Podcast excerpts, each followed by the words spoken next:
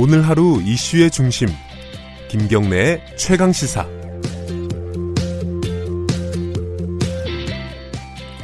네, 얼마 전에 국제 공조 수사를 통해서요. 아동 불법 촬영물 사이트 뭐 Welcome to Video 뭐 이런 사이트라고 하는데 여, 여기에 이제 운영자 그리고 그 이용자들 적발을 했다. 뭐 이런 소식은 들으셨을 겁니다. 근데 이 소식 뒤에 놀라운 사실이 몇 가지가 어, 논란이 되고 있습니다. 하나는 어 그 검거된 300여 명 중에 한 200여 명이 한국인이었다. 정말 이뭐 이럴 수가 있는가 싶기도 하고요. 또 한 가지는 이 운영자가 이미 처벌을 받고 복역 중인데 형을 1년 6개월 받고 곧 출소를 한다는 거예요. 이렇게 짧은 형을 받는 것이 맞는 건가?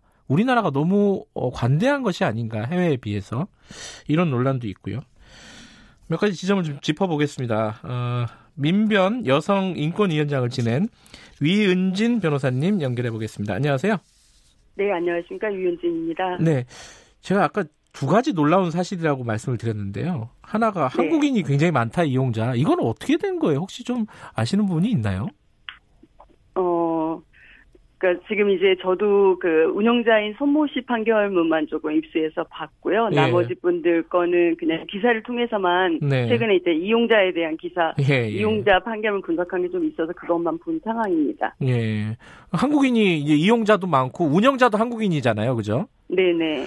이게 운영자가 어 1년 6개월형을 받았는데 이게 이제 확정 판결인 건가요?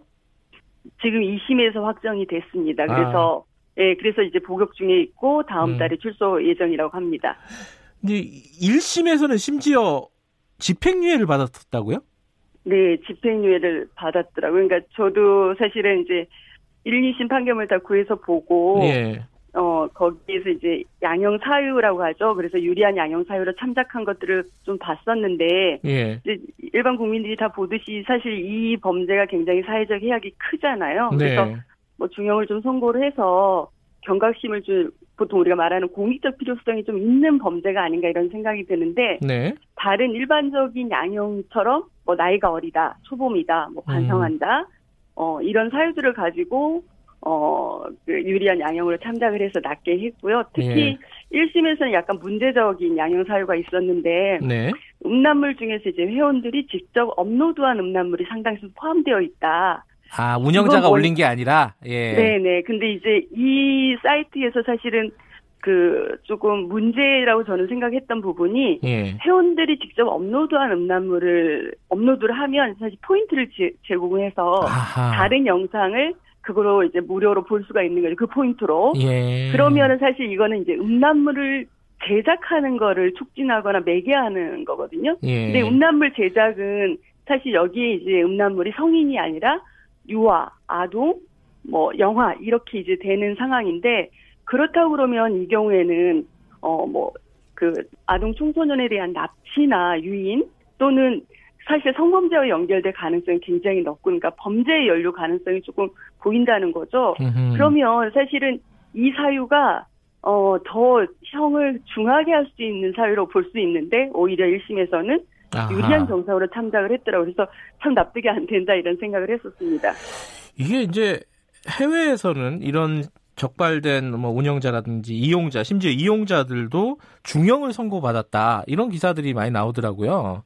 우리는 네네, 이제 1년 네. 6개월밖에 운영자가 1년 6개월인데 이건 어, 어느 정도로 차이가 있는 거예요?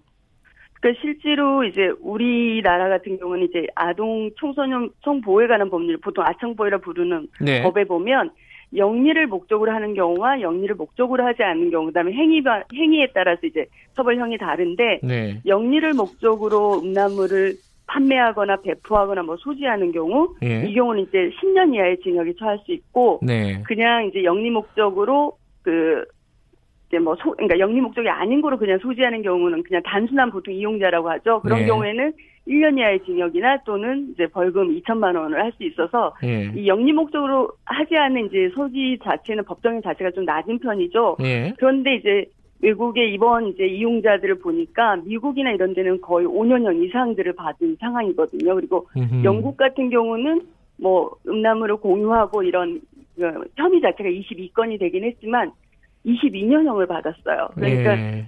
우리 그 지금 우리 이용자 손모 씨가 1년 6개월밖에 안 받은 거 비교하면 네. 정말 그 형량 차이가 너무너무 크죠. 뭐 이용자들은 어 벌금형에 대부분 그쳤다. 뭐 이런 결과도 있고요. 네, 네. 그 보니까 그렇더라고. 벌금 네. 뭐 150에서 1000만 원 정도 그다음에 그 좀 대량 이- 이용자, 예. 대량으로 이제 유- 그 네, 다운로드 받은 분은 뭐 집행유예. 그러니까. 징역 10월에 집행유예, 징역 4월에 집행유예 이 정도 수준으로 받았습니다. 근데 어 아까 말씀하셨잖아요. 영리 목적 우리 법으로도 영리 목적으로 아동 청소년 뭐 범죄 영상 촬영 이런 것들을 판매하고 소지하면은 10년 이하라고 했잖아요. 네, 네. 그럼 운영자 같은 경우는 10년 이하의 요 조항을 받을 거- 받았을 거 아닙니까? 그죠? 그렇죠. 판결은 보니까 이 조항으로 처, 그 기소가 됐고 처벌이 된 건데 근데 1년 10년 6개월밖에 예. 네, 10년 이하의 징역에서 6개월, 1년 6개월밖에 안 받은 거죠. 그 양형을 지나치게 너무 피의자 물론 뭐 그것도 중요하겠지만은 피의자에게 유리하게만 판단한 거 아닌가 사회적인 어떤 지금 상황을 고려하지 않은 게 아닌가라는 생각도 들어요.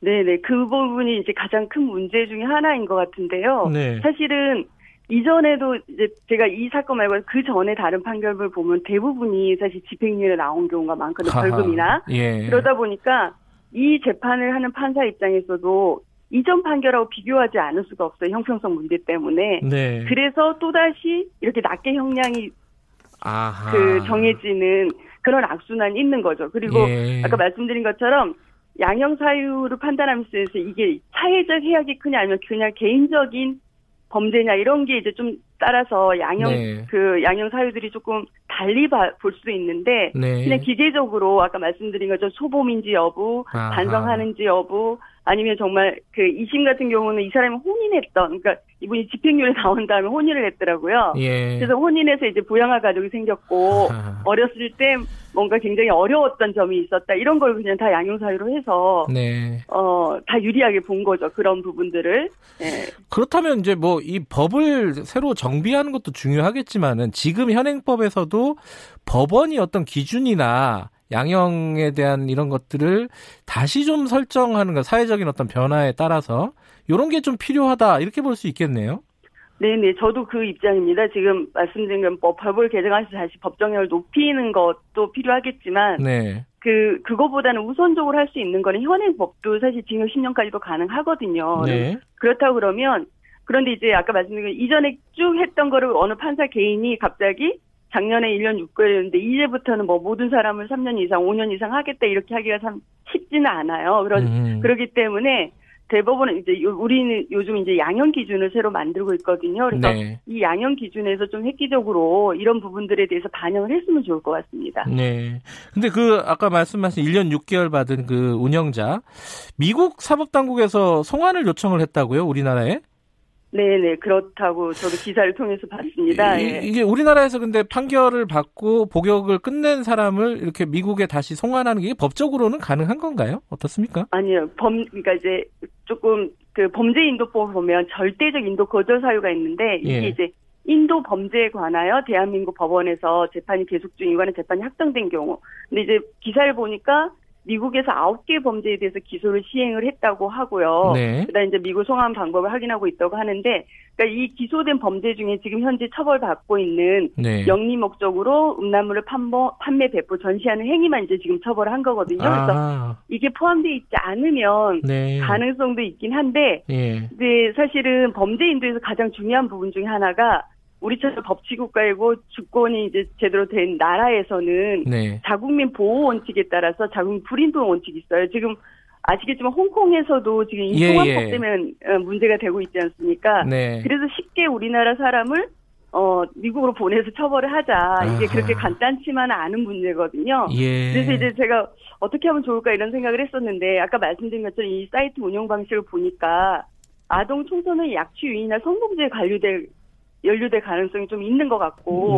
또 그 이 사람이 아예 아동 청소년 이용 음란물을 제작해 가능하지 음. 않았을까 이런 생각도 좀 들거든요. 아. 그러니까 의혹이 있는 거죠. 추가적인 어떤 이런- 수사가 필요하다. 네, 이 부분에 대해서는 수사를 해서 예, 예. 그러니까 수사를 했는지 뭐 어쨌든 기소는 안 돼 있으니까 수사를 안 했을 알겠습니다. 가능성이 예. 있는데 이 부분을 좀 수사를 해서 우리나라에서 정말 제대로 알겠습니다. 처벌을 했으면 좋을 것 같습니다. 오늘 말씀 감사합니다. 위은진 변호사님이었습니다. 김경래 채널사 네네, 고맙습니다. 여기까지 하겠습니다.